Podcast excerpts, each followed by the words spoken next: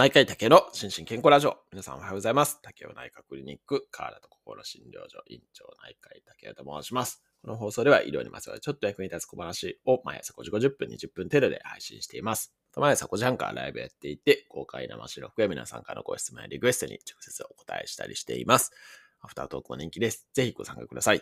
ということで、今日はですね、ちょっと一緒にチャレンジ企画を久々にやってみたいと思うんですけれども、えー、先週でしたかね。ちょっととある研究会に出ていてですね、あの、面白い、まあ、アンケートというか、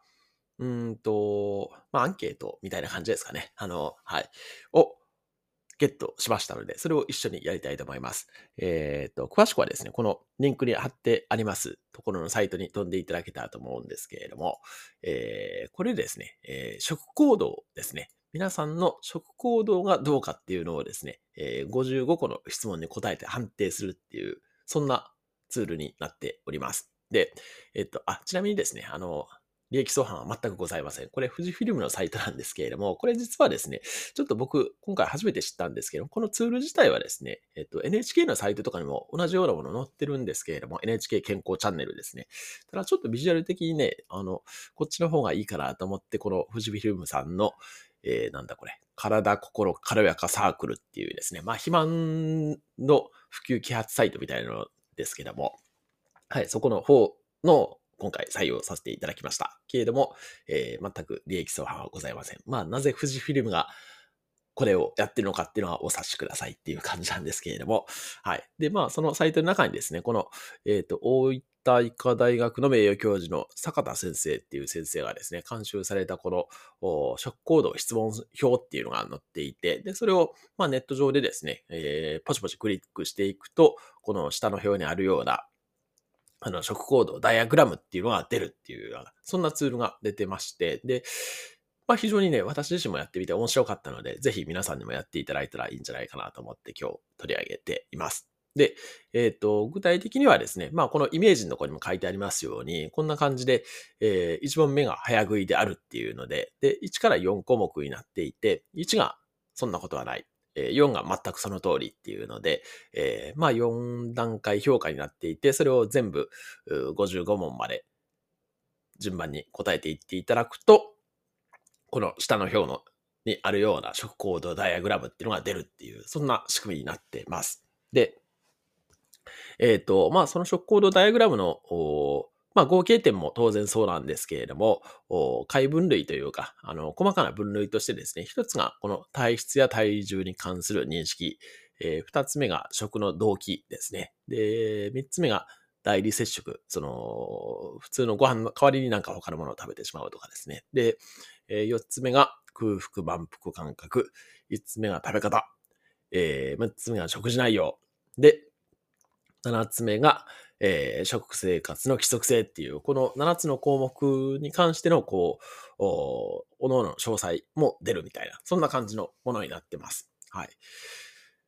ていう感じですね。はい。で、実はね、私自身も、あの、早速研究会直後にやってみまして、あの、これ、失礼しました。メンバーシップ限定のですね、えっと、LINE のオープンチャットには貼らせていただいたんですけれども、まあ、私ね、意外と意外といい感じじゃないかなというふうに思いました。あの、まあ平均的、えー、っと、健常体重者の得点の、まあ大体平均、合計点はね、もう全く健常平均者と同じ39%、188点中の73点っていうことで、はい、でして、ただ、あの、このダイアグラムの、その、えっ、と、何ですか、カクカク自体は、やっぱりちょっとね、偏りあるなっていう、そんな感じでしたね。えっ、と、意外とね、良かったのが、この8番の食生活の規則性っていうところですね。これね、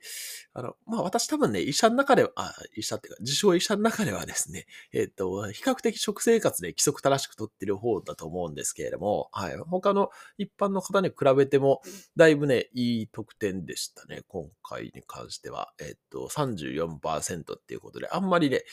えっ、ー、と、はい。あの、まあ、飲み、夜食とか取らないですし、宴会飲み会が多いとかっていうのはね、全部いいえなんで、はい、っていう感じで、もうそこは良かったんですけれども、一番良くなかったのは、やっぱりね、食べ方ですね。早食いであるとかですね、よく噛まないっていう、ここで高得点を叩き出してしまって、食べ方はね、一般の健常体重者の方より、あの、食行動良くないんだろうなっていうのは、まあ、うすうす分かってはいましたけれども、改めて得点として、えー、出てきたっていう、そんな感じですね。はい。あとはですね、まあ、意外だったのは、食道期もですね、ちょっとだけ、あの、一般の方より高めに出ていて、うー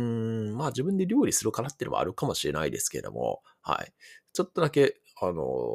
平均の、を上回ってるみたいな、そんな感じの結果が出てきました。はい。それ以外はね、えー、軒並み平均を下回ってるっていう、そんな結果でした。はい。っていう感じで、まあ結構ね、その、うん、まあ食行動をまあ、ご自身の食行動を見直したりとかですね、あと他の方と比較するっていう機会ってあんまりないなと思っていて、で、この、えっと、質問自体はね、すごいなんか、まあ日本人的な質問も結構多いですし、あの、よくできてるなと思って、それで、まあ皆さんにもやっていただいたら、なんか普段の食生活、食行動の、まあ振り返りになるかなというふうに思いまして、今日はご紹介させていただきました。まあ何かの参考になれば幸いです。ということで、今日はちょっと短いですけれども、今日も幸せな一日でありますように、お相手は第1回の竹でした。興味津々。